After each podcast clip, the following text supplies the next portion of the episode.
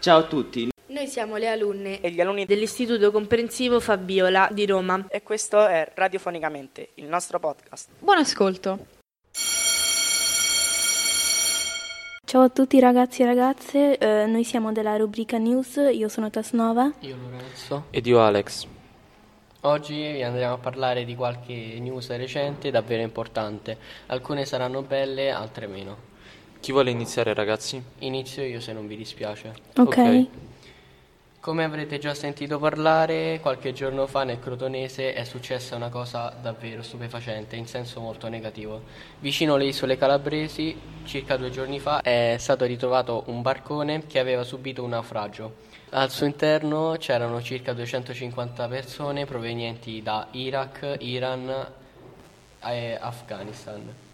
Il barcone è partito quattro giorni fa dal porto di Izmir in Turchia e sul posto sono intervenuti i vigili del fuoco, il soccorso sanitario, la Guardia di Finanza e i carabinieri, che si sono dati immediatamente da fare iniziando le ricerche per gli eventuali dispersi.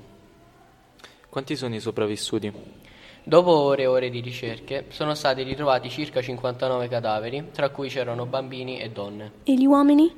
Gli uomini maggiormente restano nel proprio territorio per andare in guerra. Ehm, di sopravvissuti sono stati ritrovati circa 80 per- 81 persone. Le autorità hanno fermato il presunto scafista.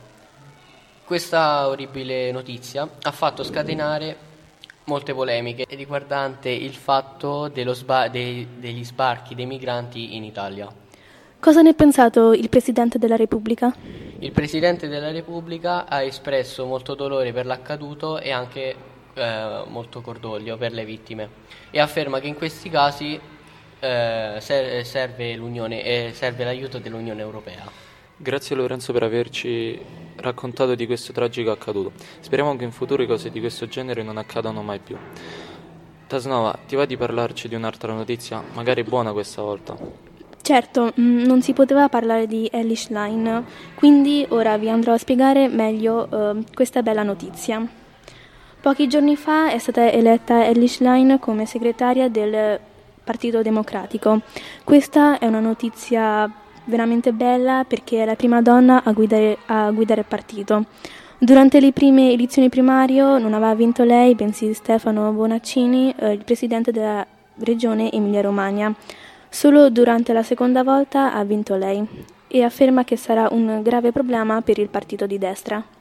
Sì, ma non si è mai vista una donna alla guida di un partito. È una cosa stupefacente mai vista prima che due donne come Giorgia Meloni e Elish Line sono alla guida dello Stato e del Partito Democratico. Non è mai successo in passato, eh, spesso erano uomini di grande età e maschi. Ci fu in passato un caso del politico Matteo Renzi che all'epoca era un uomo molto giovane. Grazie anche a te, Tasnova. Eh, Alex, manchi solo tu. Che cosa ci racconti? Certo, ho deciso di parlarvi del disastro terremoto in Turchia. È stato davvero un colpo al cuore. Ha provocato davvero tanti morti fra uomini, donne e bambini. Sono evacuate oltre 530.000 e sono morte 50.000 persone e ancora alcune disperse sotto le macerie. L'ONU sta aiutando la Turchia ma anche l'aeronautica militare italiana portando aiuto per i più piccoli. Ci sono tantissime vittime. Tra le morti in Turchia c'è Christian Atsu, un calciatore morto a febbraio sotto le macerie di un palazzo, un ragazzo molto giovane, ex giocatore del Newcastle. Da Radiofonicamente News eh, qui è tutto. Arrivederci. Arrivederci. Arrivederci.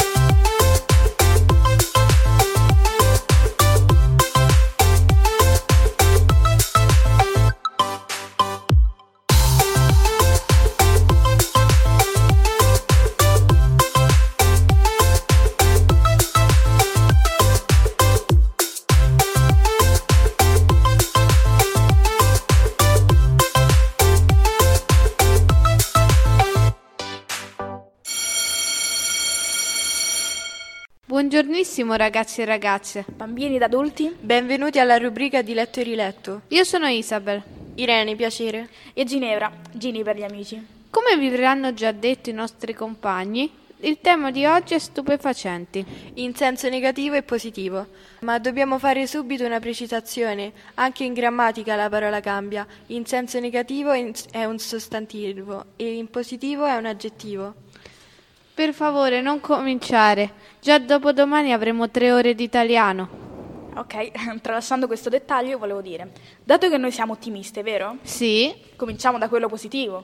E sinonimo di stupefacente è straordinario, sbalorditivo, fantastico.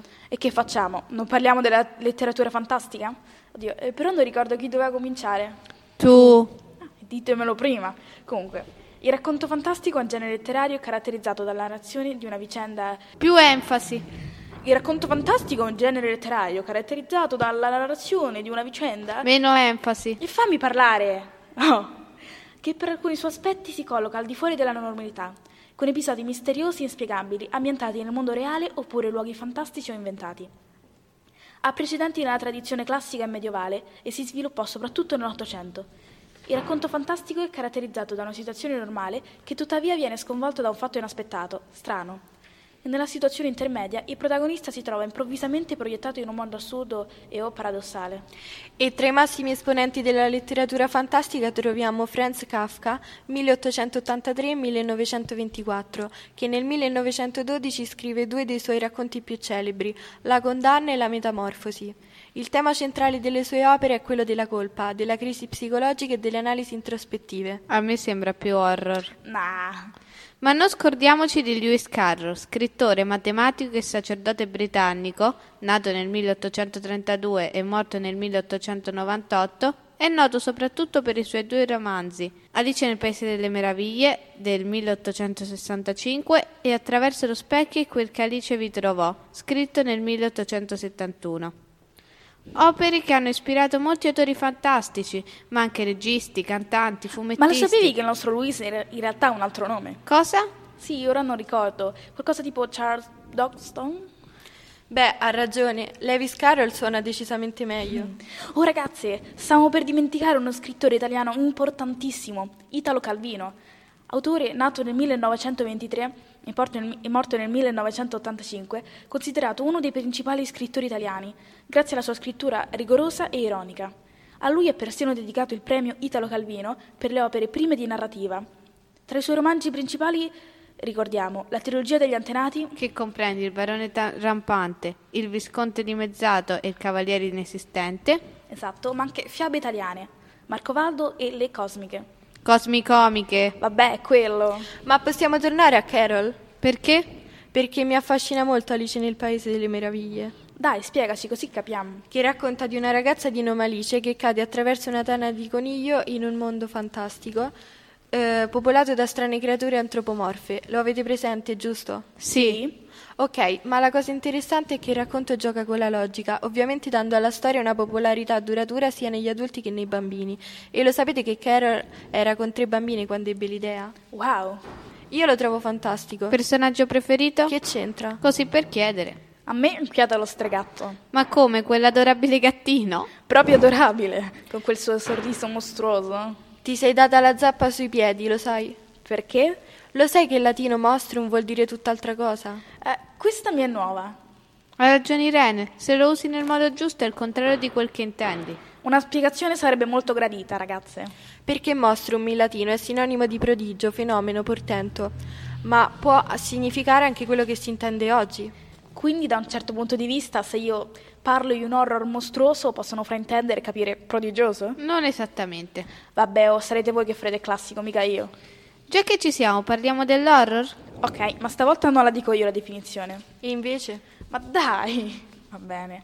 Allora, i racconti horror, chiamati anche racconti dell'orrore o racconti gotici, si possono considerare come un particolare tipo di narrativa fantastica. Sono storie che riescono a suscitare nel lettore terrore e paura, utilizzando ingredienti precisi. Siamo passati alla cucina adesso. E dai, non mi guardare in quel modo, Gine, scherzavo. Mm. Comunque ora mi hai fatto immaginare Dracula a far coagulare il sangue al forno per una cenetta romantica insieme alla sua contessa. Mm, sdolcinata. Non so se prenderlo come un complimento o no. Comunque, stavo dicendo che le storie suscitano paura utilizzando temi, personaggi e soprattutto ambientazioni di tutto particolari. E a proposito di Dracula, Dracula fu pubblicato nel 1997 da Bram Stoker e la storia è raccontata attraverso una serie di lettere, diari e racconti personali dei vari personaggi coinvolti negli eventi narrati, in particolare attraverso gli scritti di Jonathan Harker, che nel 1890, in procinto di sposarsi con la fidanzata Mina, si reca in Transilvania dal conte Dracula per concludere la vendita di una casa a Londra. Scopre però, con un poco di terrore, che il conte era un vampiro. Oppure un altro mostro conosciuto è Frankenstein. Di quello ne parlo io. Ok, ok. Frankenstein è un- romanzo horror del 1818 di Mary Shelley. È ambientato a Ginevra. Eccomi. Ma non te. E chi? Nessuno. Come nessuno. La città. Esiste una città col mio nome? Sì, non lo sapevi? Beh, eh, ne ho sentito parlare. Non lo sapevi. No, cioè sì, però non ero sicura. Tutte scuse. Vabbè, studia geografia e basta, che se no fai svenire il prof se ti sente. Dicevo, narra la storia di uno scienziato, Victor Frankenstein appunto, che affascinato dalle nuove possibilità della scienza riesce a dar vita a una nuova creatura gigantesca fatta con pezzi di cadaveri. Inorridito di fronte alla mostruosità di ciò che ha creato, Frankenstein fugge. Il mostro, rimasto solo, si allontana alla scoperta del mondo, fino a quando vede eh, che le persone lo disgustano e trasforma l'amore per l'umanità in odio. Allora chiede a Frankenstein di creargli una compagna. Il dottore accetta, ma poi, in un impeto di orrore, uccide la sua nuova creatura. A quel punto l'odio che il mostro provava si trasforma in desiderio di vendetta nei confronti del suo creatore e comincia a perseguitarlo, colpendolo negli affetti più intimi. Tra i due si viene a creare un ambiguo rapporto di amore e odio, di pietà e vendetta che li porta a inseguirsi a vicenda lungo le, lungo le Alpi e il nord dell'Europa, fino al Polo Nord, dove entrambi trovano la morte. Povero, è come se fosse stato maledetto dalla vita. No, vabbè. Mm? Ti ricordi che non sapevamo che dire dopo questo? Sì, diciamo che questa è l'unica cosa che mi sono ricordata anche dopo 5 minuti. Ok. Comunque, tu hai detto maledetto e ci sono anche i poeti maledetti. Fantastico! Aspetta, aspetta, aspetta. Stai paragonando i poeti a Frankenstein? No, sei un caso perso. Ire, bellissima idea, però cominci te. Va bene. L'espressione poeta maledetto qualifica un poeta di talento che, incompreso, rigetta i valori della società, conduce uno stile di vita provocatorio, pericoloso, asociale e autodistruttivo. Spesso morivano prima che al loro genio venisse riconosciuto il giusto valore. Ma la più famosa raccolta di poesie simboliste sono I fiori del male. Ma a me il nome sembra più di un racconto horror che di una raccolta lirica. Sì, vabbè, Frankenstein che canta la lirica non me lo immagino proprio. Magari la canta per la cenetta di Dracula. A parte scherzi, eh, l'opera è stata scritta a partire dal 1840 e via via pubblicate su riviste. Nella seconda edizione del 1861 il poeta aggiunse nuovi testi e divise l'opera in sei sezioni: Noia ideale, quadri parigini, il vino, i fiori del male, la rivolta e la morte. La trama costituisce una specie di biografia ideale, un percorso esistenziale che va dalla consapevolezza della propria diversità rispetto al mondo esterno alle varie esperienze della vita degradata della metropoli, al desiderio di fuga nell'alcol, nei paradisi artificiali della droga, negli amori distruttivi. Il poeta prova da qui nella ribellione nei confronti di Dio fino al rifiuto totale del mondo attraverso la morte. E qui arriviamo al punto negativo di stupefacenti. I poeti maledetti facevano spesso uso di droghe o alcol in generale, per fuggire da quello che era un mondo crudele, secondo loro. Attraverso questi i poeti erano inclini a mettere in gioco la loro stessa vita alla ri- ricerca di sensazioni intense e di una conoscenza derivata ad ogni costo da esperienze sensibili. Ad esempio, Rimbaud, che morì a soli 37 anni, fu proprio l'incarnazione di questo tipo di artista. E niente, questa è l'ultima volta che ci sentirete su questo podcast. Forse. E per noi è stato un piacere. Ma scusate, che tronchiamo così la puntata? Beh, Ragazzi, e la poesia? Poesia? ah, sì, quella che dovevamo dire per chiudere. Ah, ecco, vedi, c'era qualcosa che non mi tornava. Chi la dice? Non guardate me, eh. Dai, comincio io. L'ha scritta Bolder e si chiama Il morto allegro. Bello simuro. Eh sì, in una terra piena di lumaconi, grassa, voglio scavare io stesso una fossa profonda, dove possa stendere comodamente le ossa e dormir nell'oblio, come pesce nell'onda. Ho in odio i testamenti e anche le sepolture. Piuttosto che implorare con pianto alla gente, vorrei da vivo offrire corvi per pastura cruenta, questa mia carcassa indecente. Vermi, compagni miei, d'orecchie e d'occhi privi, ecco, da voi un morto libero e allegro arriva. Filosofi graudenti, figli della putredine, Scorrete sui miei resti, non abbiate rimorsi. Ditemi se un supplizio ancora si prevede per questo corpo esanime che è morto in mezzo ai morti. siamo tornati all'horror, eh? Ma Isa, a te sembra tutto horror. Può darsi. Ma no, non è horror, è, È stupefacente. Quindi ci salutiamo? Purtroppo sì. Arrivederci da Letto e e riletto.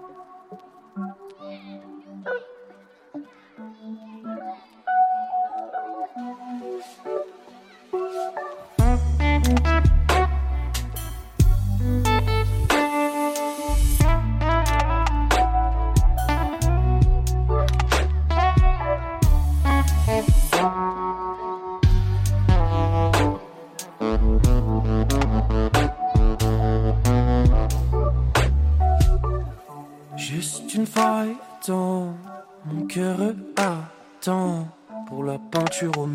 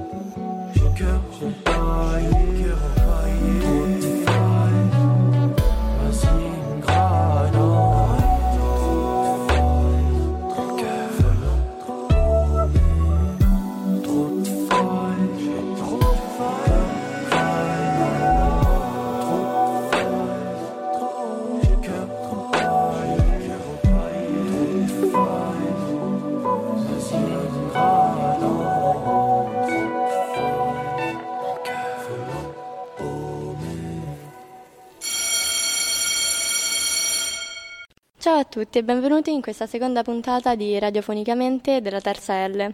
Questa è la rubrica Musicalmente e noi siamo Alicia. Valentina e Gloria.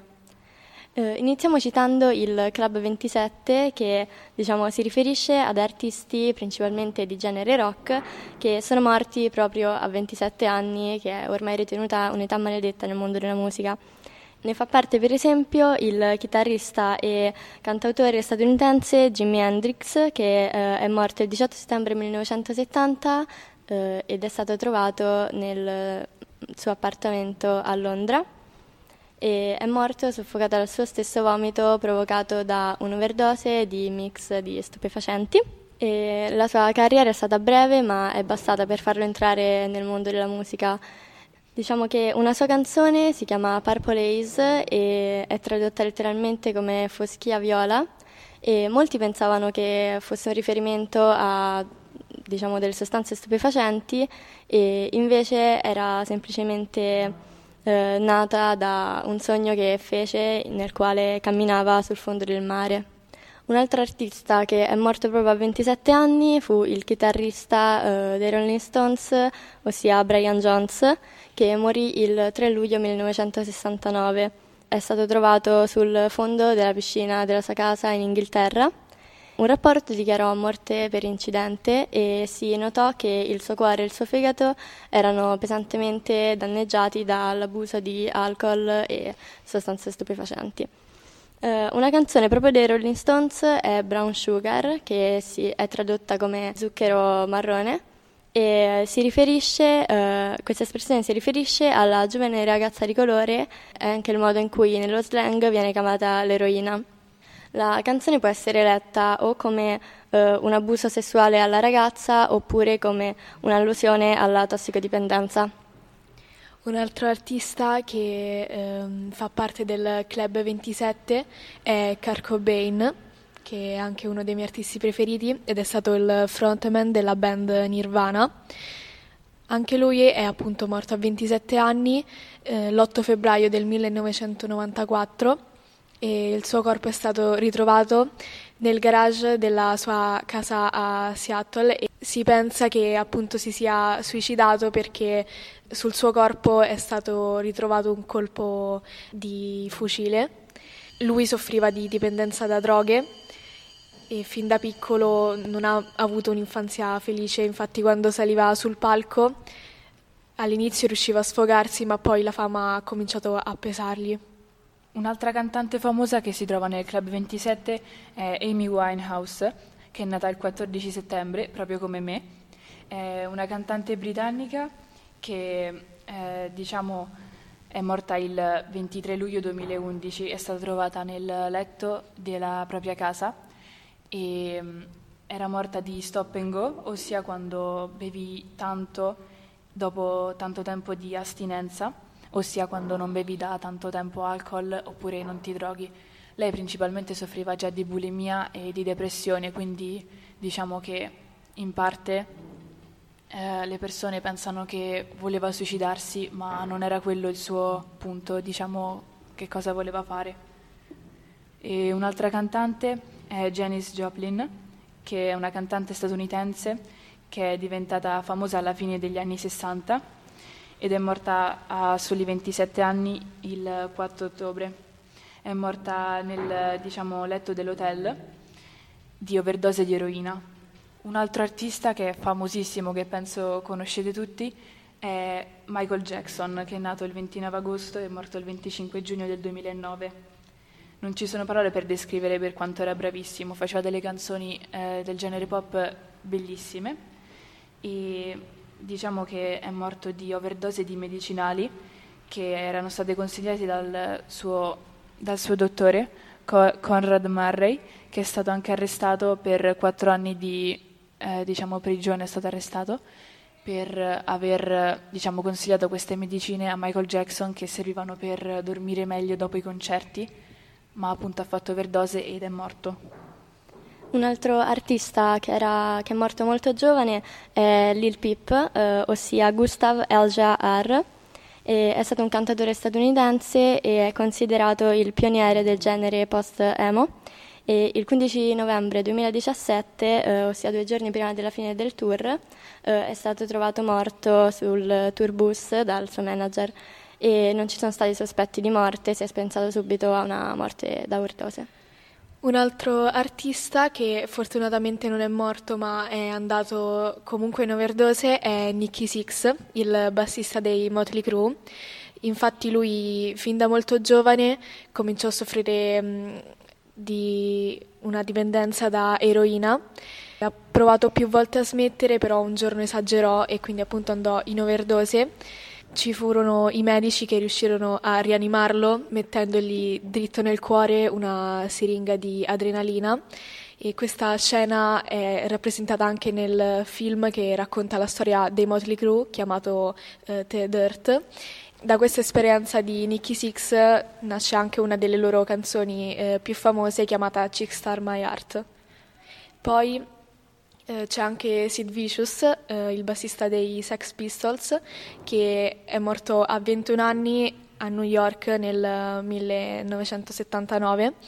andò in overdose mh, da eroina e si pensa che ciò è stato causato perché mh, nei giorni precedenti era stato accusato per la morte della sua fidanzata Nancy perché i due si influenzavano in modo negativo e infatti sono morti entrambi per lo stesso motivo.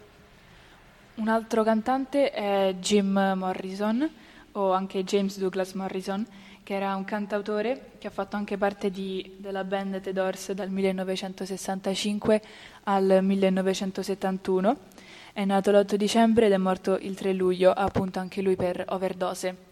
Diciamo che un genere di canzoni che faceva lui era il rock psichedelico, che parlava della eh, della coscienza a causa delle droghe, appunto, degli stupefacenti. Questo genere di rock, di musica, è stato fondato più o meno nel, negli anni 60 e negli anni 70. Una grande band che ha fatto rock psichedelico sono i Pink Floyd e anche se adesso il loro cantante e chitarrista è David Gilmour, in realtà c'è stato prima di lui eh, Sid Barrett, che è stato anche il fondatore della band. Lui ha affermato il genere della band e ha scritto anche i primi due album, però ad un certo punto decise di andarsene perché per la droga che usava eh, stava cominciando ad impazzire. Posso fare l'esempio di mh, alcuni loro concerti eh, che mentre tutti eh, continuavano ad andare avanti con le canzoni lui si fermava sempre e solo su una singola nota e mh, anche se appunto è stato mandato via i Pink Floyd devono molto a Sid perché sono ciò che sono ad oggi anche grazie a lui. E infatti gli hanno dedicato una canzone eh, intitolata Shine on You Crazy Diamond, anche se il testo fa ehm, riferimento alla grande dilatazione delle pupille che le persone hanno quando usano l'LSD. Un'altra canzone, sempre dei Pink Floyd, che si eh, ricollega al tema degli stupefacenti è Comfortably Numb, che parla di una persona annientata dal dolore che chiede consigli al suo medico e il medico gli consiglia di usare della droga come soluzione. Una canzone di Pink Floyd è Ascendem, che eh, io trovo bellissima, che appunto anche faremo nel progetto dei Supergulp con la scuola, che ci fa quasi provare l'esperienza dell'alterazione della mente con eh, diciamo, l'intro, con il flauto e tutti i vari strumenti e io personalmente mi sento veramente onorata di poterla suonare con il basso quest'anno. Uh, un altro evento stupefacente è che durante l'esibizione all'Eurovision il cantante dei Maneskin Damiano uh, chinò per qualche secondo la testa e fu subito accusato di aver sniffato della cocaina e ovviamente la fake news girò e alcuni uh, chiesero addirittura la loro eliminazione diciamo che l'artista ha poi dichiarato che ovviamente non fa uso di sostanze stupefacenti. Come ben sappiamo, tutti gli artisti italiani che poi vanno all'Eurovision ehm, sono i vincitori di Sanremo e in quest'ultima edizione c'è stato Gianluca Grignani che ehm, lui è stato accusato molte volte di esibirsi ehm, dopo aver assunto alcol e droghe e infatti ci sono anche video che affermano ciò. Una canzone che diciamo in parte parla di droghe, o meglio è stata scambiata per questo argomento, è Lucy in the Sky with Diamonds dei Beatles, che è stata pensata da John Lennon un giorno quando suo figlio è tornato a casa dalla scuola e ha portato un disegno di una sua compagna di classe che si chiamava appunto Lucy, che diciamo volava. Allora eh, John Lennon ha avuto questa idea di farci una canzone e diciamo che all'inizio gli ascoltatori o i fan pensavano fosse una canzone che parlava dei stupefacenti appunto per Lucy che volava nel cielo con i diamanti, ma in conseguenza eh, John Lennon ha spiegato la, la vera motivazione. Un'altra canzone è Psycho dei System of a Down e il testo fa riferimento agli effetti che provoca la cocaina. Un'altra canzone è King Herion di James Brown che diciamo proprio, parla di droghe, che però è stata bandita in Europa appunto per eh, questo motivo e quindi non si trovano neanche le informazioni su questo brano e infatti è stato bandito dall'Europa.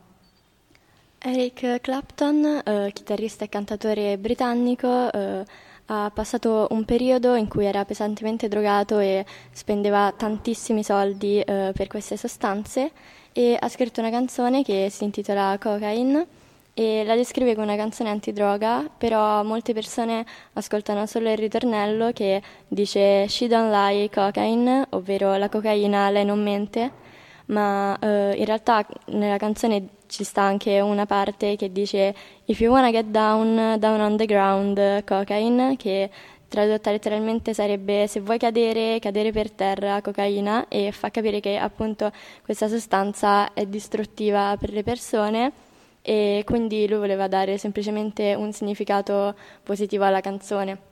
E visto che abbiamo parlato solo di artisti, solo di artisti stupefacenti in senso negativo, parliamo di anche di Beethoven, che fu un artista stupefacente in senso positivo, che nonostante la sua sordità giunta ancora prima dei 30 anni, eh, continuò a suonare con, un'espres- con un'espressività straordinaria. E il suo amico Melzel eh, realizzò apposta per lui un cornetto acustico che lo aiutava.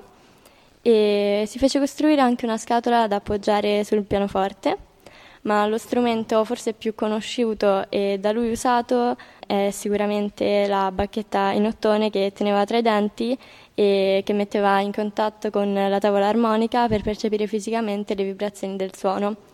E questa sua difficoltà beneficiava sì l'immaginazione, ma anche diciamo, lo permise di concentrarsi molto sulla musica.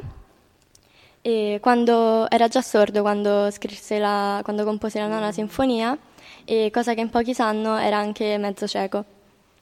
Speriamo con tutto il cuore che questa rubrica vi sia piaciuta e passiamo la parola alla prossima. Ciao! Ciao a tutti! Arrivederci!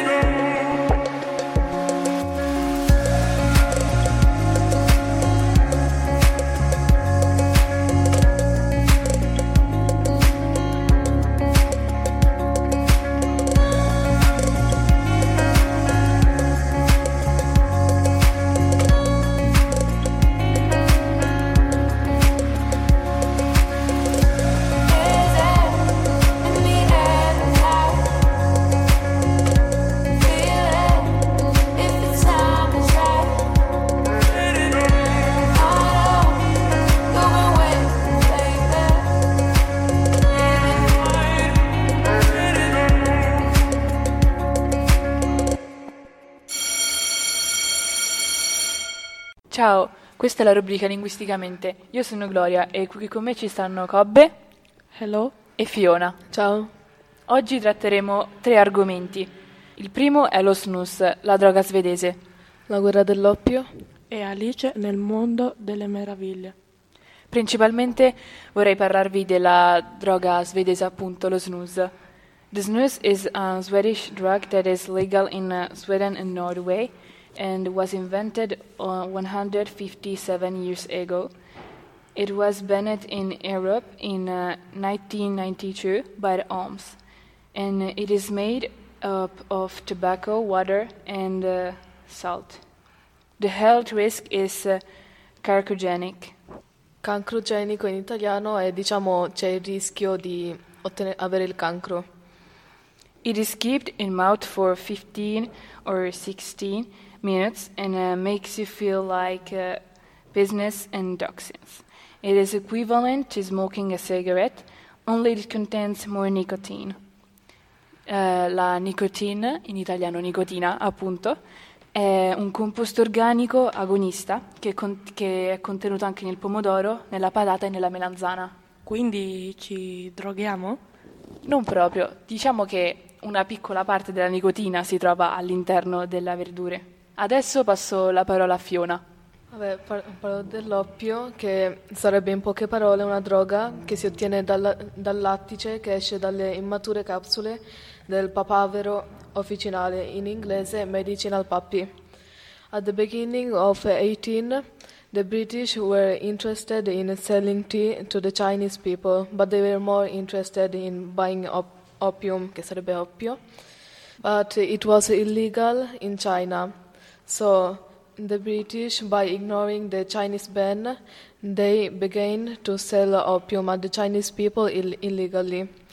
This illegal traffic kept growing, so the China decided to do something about it. And so it started the war of opium between Britain and China. In the end, Britain won, and the China was forced to adapt the sale of opium. Grazie Fiona per averci spiegato la guerra dell'oppio. Prego, ora passo la parola a Cobbe che parlerà del- mm, di Alice nel Paese delle Meraviglie. Ciao ragazzi, vi parlerò di un film, anche di un libro di Lewis Carroll intitolato appunto Alice nel mondo delle vera- meraviglie, ma prima che vi racconti la trama vorrei parlarvi dell'autore. Lewis Carroll, nato nel 1832 e morto nel 1898, era stato uno scrittore, un poeta, un fotografo e un logico matematico. E perfino lui era famoso per due romanzi che ha scritto e uno di questi appunto è Alice nel mondo delle meraviglie. Adesso ecco la trama in inglese. The protagonist of Carol's novel is Alice, who was dreaming of following a white rabbit, and she falls into an underground world where she comes across fantastic and absurd adventures. She initially ends up in the weird rabbit hole and then falls into a deep hole. It's from there that she walks down a long corridor with a series of doors unfortunately closed. Trying to open a, a small door through which she sees a wonderful garden. She will come across a series of transformations that will make her sometimes tiny and sometimes uh, big. Only thanks to the conversation with the caterpillar will she able to understand how to regain the right dimension crossing a wood. The little girl will first find the house of the March Hare, who is having tea with the Mad Hatter, il cappellaio matto, and then reach the castle of the Queen of Hearts, la regina dei cuori, and play a dangerous game chiamato croquette, in which cards are used as doors, porcupines like balls, and flamingos like clubs. At the end of the story, uh, Alice will participate in a strange trial in which the Jack of Hearts is accused of having stolen the peppery canapes.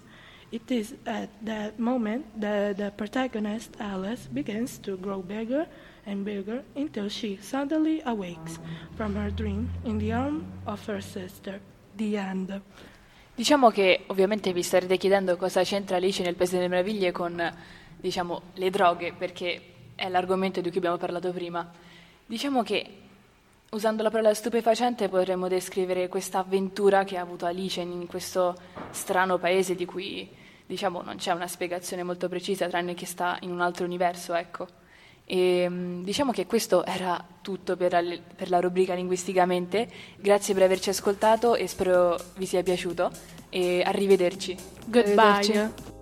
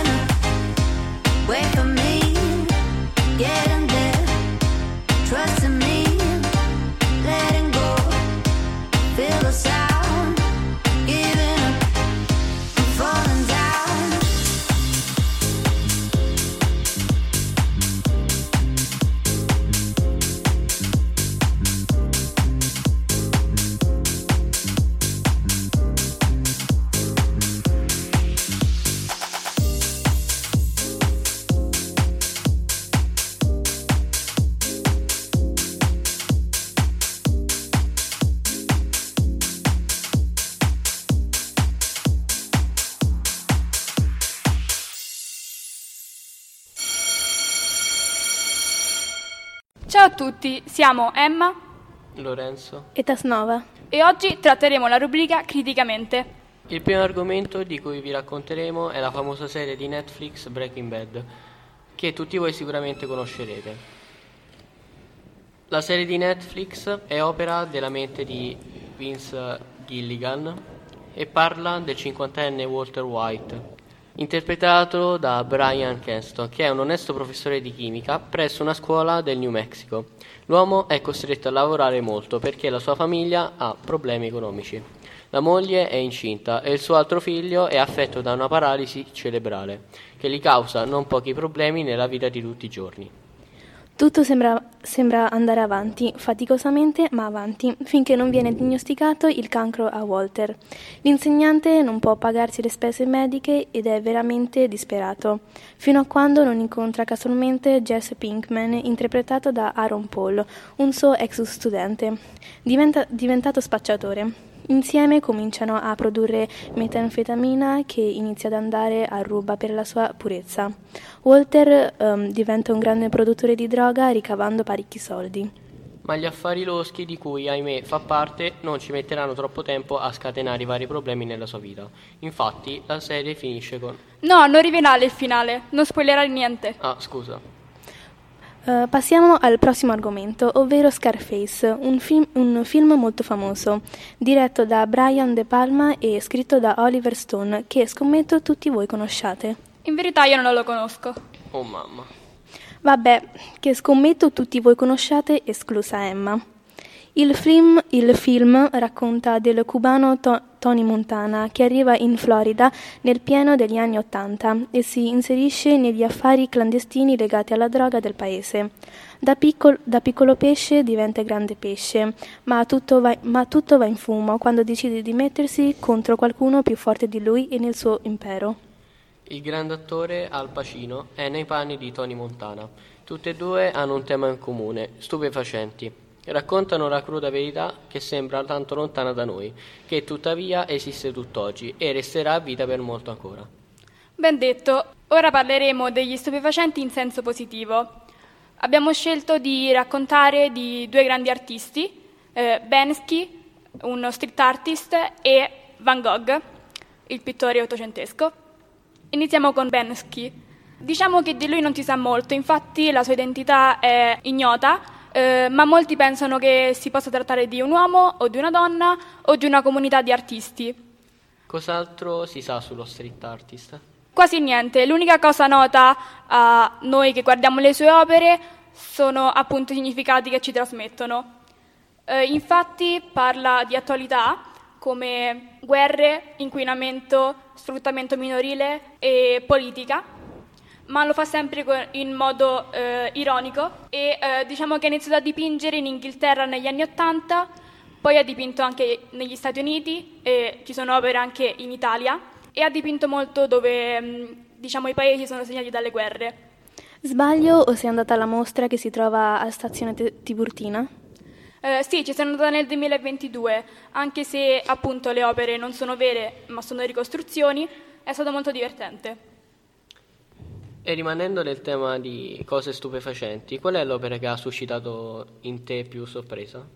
Eh, è stato Il bacio dei poliziotti, eh, un, un'opera che appunto ritrae due poliziotti in divisa eh, che si scambiano un bacio appassionato e mm, diciamo che quando l'ho vista mi sono sentita molto sorpresa perché ti colpisce con la sua chiarezza e semplicità eh, e ti fa subito capire eh, appunto il tema che vuole tamme- trasmettere l'artista, ovvero il fatto che l'omofobia è molto attiva nei settori lavorativi militari e non. Troppo interessante. Ora raccontaci di Van Gogh. Allora, Vincent van Gogh nasce in Olanda nel 1853, la sua famiglia era benestante e, e di religione calvinista. Il padre era un, commercia- un commerciante d'arte eh, e questo influenza molto Vincent che a 27 anni, dopo parecchi studi, eh, diventa eh, un pittore. Inizia a dipingere appunto in Olanda e i suoi primi disegni sono cupi e influenzati dall'arte, da, cioè dalla corrente artistica eh, del realismo. Infatti il, quadro, il suo quadro più famoso di questo periodo è Sono i mangiatori di patate. Poi si trasferisce a Parigi e lì incontra Gauguin, con cui stringe una forte amicizia. Uh, Gauguin gli trasmette l'arte dell'impressionismo e uh, Van Gogh inizia a dipingere come, uh, come, lo conosciamo adesso. L'artista non era felice? Eh, l'artista non era felice, infatti si trasferisce in Provenza dove spera di passare giornate più felici. Inizia a soffrire di una dipendenza per l'assenzio, un liquore, che gli causa l'ossessione per il colore giallo, tant'è che arriva a mangiarselo sperando che appunto il colore gli possa trasmettere felicità. Poi litiga con Gauguin, eh, che è andato a trovarlo appunto in Provenza e eh, si taglia un orecchio dopo la discussione, poi finisce eh, in un ospedale psichiatrico dove resta per un po' di mesi e mh, mm, esce. Quando esce, eh, dopo pochi giorni, viene ritrovato morto appunto in un parco eh, si pensa fino al 2011 che si sia tolto la vita, ma due studiosi hanno poi ricostruito la scena e hanno capito che probabilmente è stato un colpo di uno sparo partito da una pistola di un ragazzino. E... Wow, che vita assurda. Aspetta, posso chiederti una cosa? Ma sei stata alla mostra organizzata a Palazzo Bonaparte? Io ci vorrei tanto andare. Uh, sì, sono andata a vederlo nel, sempre nel 2022 e diciamo che lì si trovano molti disegni appunto originali eh, del periodo in cui Van Gogh dipingeva quadri cupi e tristi e molti sono su diciamo, cartoni che Van Gogh ha trovato per strada o che comunque ha trovato da qualche parte perché lui le riteneva solo degli schizzi per, esercitar, per esercitarsi, eh, ma adesso sono, questi quadri valgono milioni di euro. E mi ha stupito molto il fatto appunto che Van Gogh non si riteneva mai all'altezza e cercava sempre di fare del suo meglio, proprio perché adesso è un pittore eh, molto conosciuto, forse il più conosciuto. Questa è l'ultima cosa che vogliamo dire di Criticamente e è tutto. Eh, speriamo che vi sia piaciuto. Un saluto da Lorenzo, da Snova e Emma.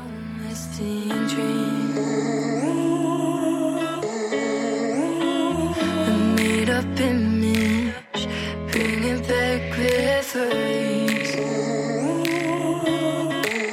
Yes, I've been wasting like most of my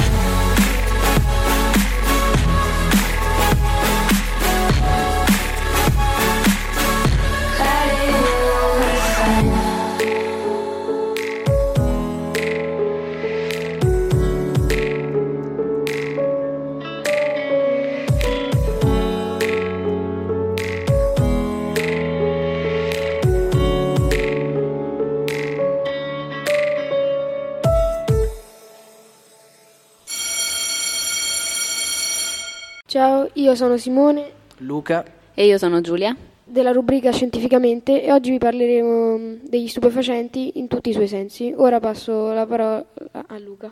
Uno stupefacente è una sostanza psicoattiva capace di modificare lo stato psichico di un soggetto e indurre uno stato di stupore che può creare dipendenza. Gli stupefacenti sono medicinali a base di principi attivi ottenuti per sintesi chimica oppure per estrazione da piante.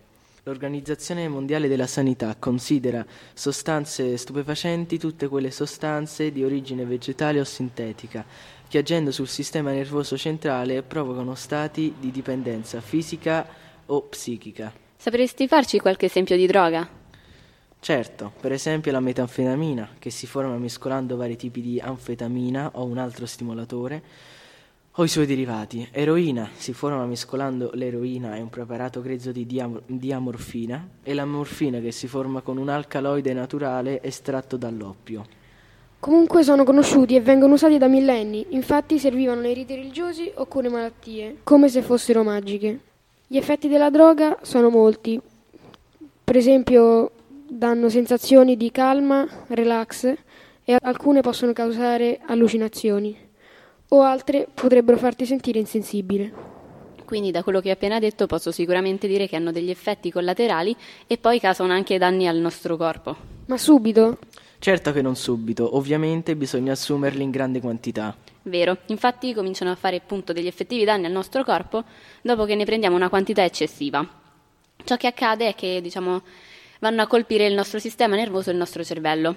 Infatti, una volta che li assumiamo, offuscano le nostre cellule cerebrali e una volta che accade cominciamo ad avere difficoltà, per esempio, a distinguere bene e male, oppure anche nelle capacità motorie.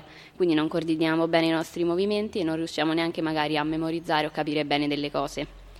Tutto questo è molto peggio quando si parla di noi giovani, perché il nostro cervello ci mette circa 21 anni per maturare quindi, anche se in casi rari è accaduto anche che eh, appunto ragazzi della nostra età, più o meno anche di 11 anni, 13, hanno assunto droghe e, essendo appunto il loro cervello più fragile, hanno avuto danni maggiori.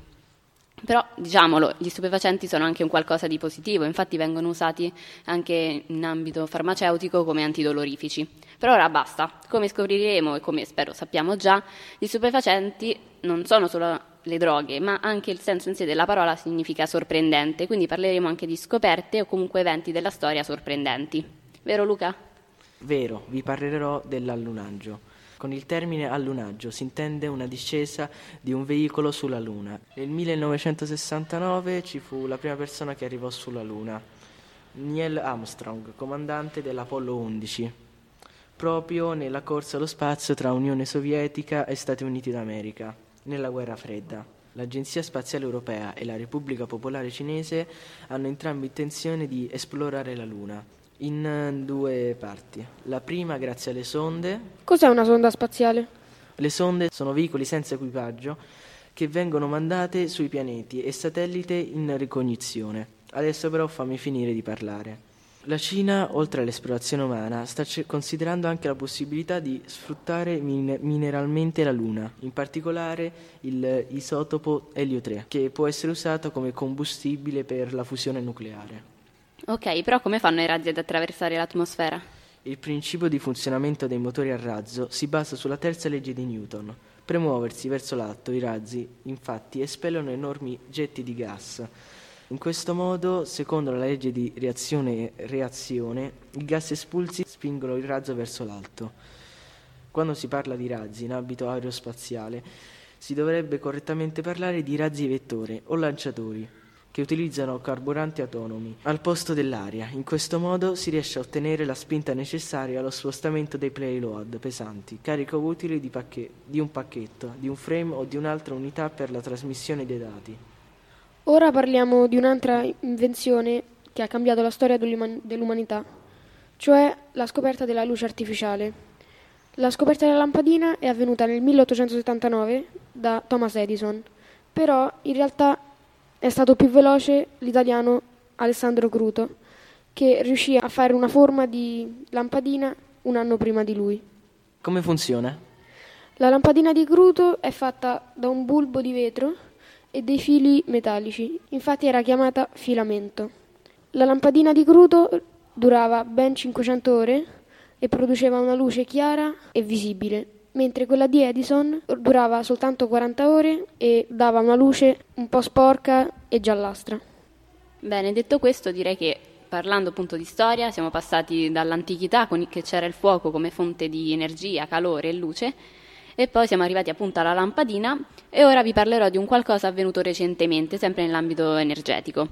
Qualche mese fa, infatti, degli scienziati degli Stati Uniti del Livermore Lab sono riusciti a utilizzare dell'energia per far avvenire la fusione nucleare, però ottenere più energia di quanta usata, una cosa che non è mai successa fino ad ora. Che cos'è la fusione nucleare? È eh, sostanzialmente il procedimento che permette alle stelle di brillare. Infatti, come accade anche nel Sole, c'è appunto la fusione nucleare, che sarebbe l'unione dei nuclei di due atomi, che poi vanno a creare appunto un altro atomo, durante la quale avviene lo sprigionamento di molta energia. E questo accade anche nella fissione nucleare, che sarebbe sostanzialmente una cosa inversa alla fusione. Infatti, nella fissione viene preso un atomo più complesso di cui viene diviso il nucleo, diciamo rotto, creando anche in questo caso molta energia. Però parlando di fissione, quando accade viene sprigionata anche molta radioattività, mentre nella fusione viene sprigionata sì, però di meno, quindi è meno grave sostanzialmente. Questi scienziati, come ho detto prima, sono riusciti per la prima volta a ottenere più energia di quella che viene usata per creare la fusione. Quella che potrebbe diventare in futuro anche la principale fonte di energia, spero, perché? Perché questa energia non emette gas serra, quindi non è inquinante e di conseguenza non peggiorerà la nostra crisi climatica. È solo che per avere diciamo, un giusto funzionamento di questa energia dovremo aspettare ancora qualche decennio. Ora per finire un altro argomento di attualità, cioè la scoperta del telefono il telefono è stato inventato nel 1876 dall'ingegnere scozzese Alexander Graham Bell eh, su un prototipo di, dell'italiano Antonio Meucci. Per il telefono senza fili bisognerà aspettare 100 anni. Nel 1973 Martin Cooper, un ingegnere dell'azienda Motorola, effettuò la prima chiamata il 3 aprile del 1973 con un telefono che pesava un, più di un chilo e si scaricava in solo mezz'ora e si ricaricava in 10 ore. Però questa scoperta attualmente ha anche lati negativi, dato che molti ragazzi anche della nostra età e di questa generazione ne fanno uso troppo frequentemente, come circa 8-10 ore al giorno e si è creata una vera dipendenza dal telefono, come una specie di droga. Questa è stata la rubrica di Scientificamente vi mandiamo alla prossima rubrica. Ciao ciao. Ciao. Ciao. ciao.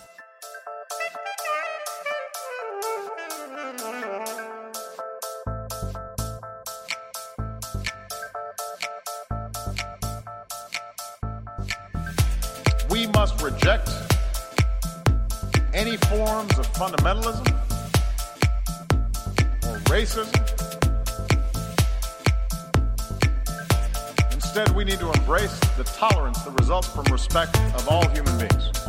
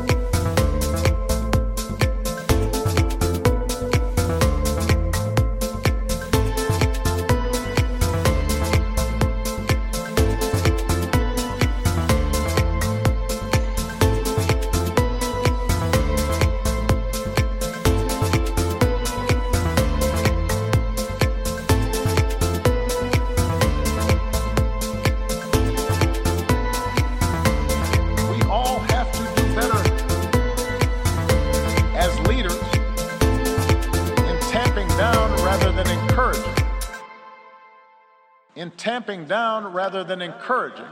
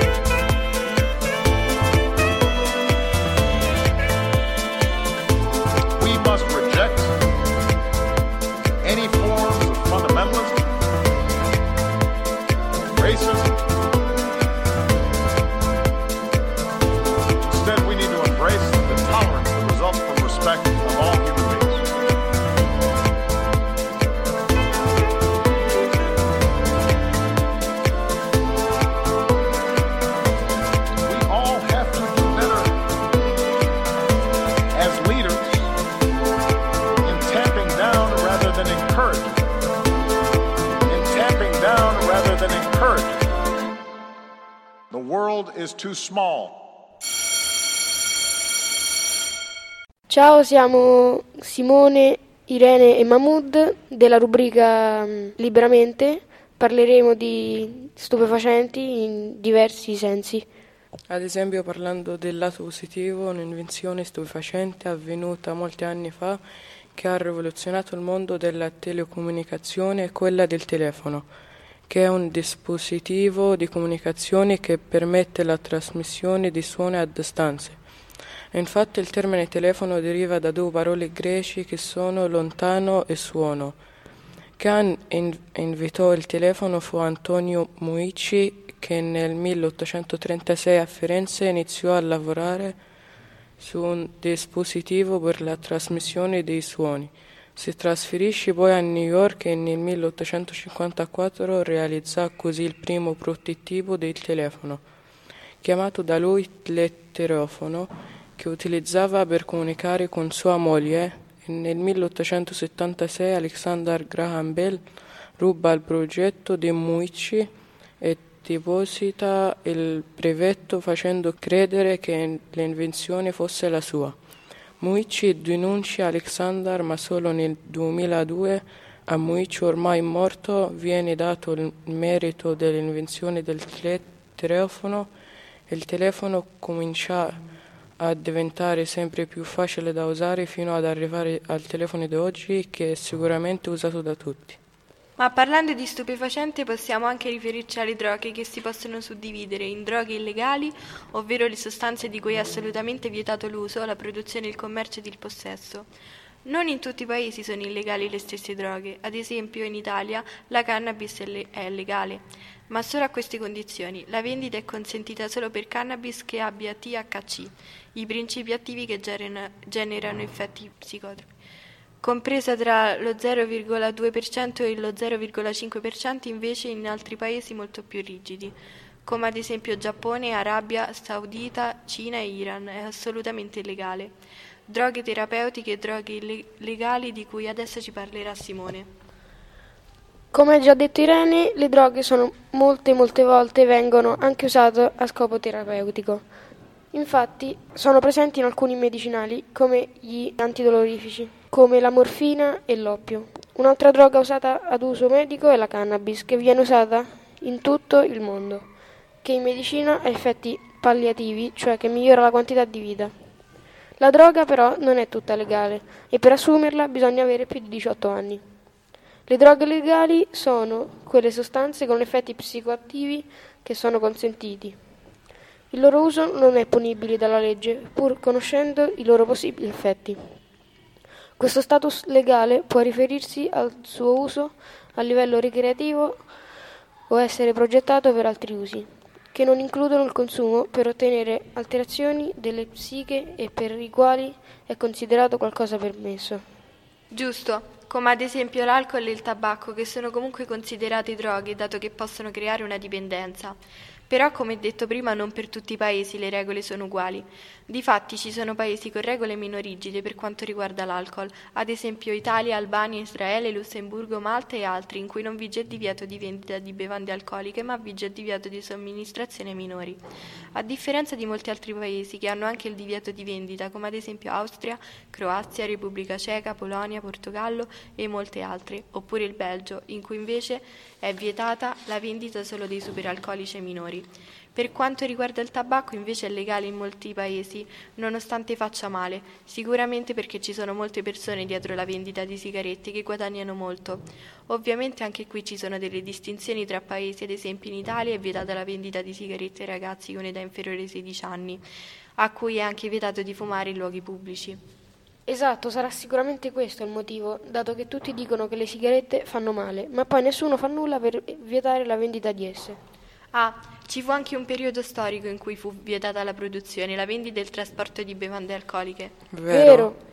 Questo periodo si chiamò proibizionismo, periodo che va dal 1920 al 1933. Nasce negli USA perché dei gruppi religiosi e dei gruppi politici, politici, moralisti e fondamentalisti sostenevano che la causa delle violenze domestiche e dello scarso rendimento sul lavoro e della criminalità era proprio l'alcol. Ovviamente, come ogni volta che si impone di far qualcosa, c'è sempre chi non rispetta le regole. Ad esempio, un ex mafioso di quel periodo fu Al, Cap- Al Capone che durante il proibizionismo vendeva illegalmente l'alcol, ma nel 1931 fu arrestato per appunto aver violato le leggi sul proibizionismo e dovette scontare 11 anni di galera con il, pavi- con il pagamento di una sanzione da 50.000 dollari, per poi morire di infarto nel 1947. Questa è stata la rubrica Liberamente che chiude la puntata della terza L. Eh, arrivederci. Arrivederci. Ciao. Radiofonicamente è un podcast realizzato dalle alunne e gli alunni dell'Istituto Comprensivo Fabiola di Roma. in collaborazione con l'associazione della parte del torto. Potete ascoltare questa puntata del podcast, anche tutte le puntate precedenti Sul sito podcasttorto.it e sulle principali piattaforme di podcast come Spotify, Amazon Music, Audible e TuneIn. Arrivederci e alla prossima puntata.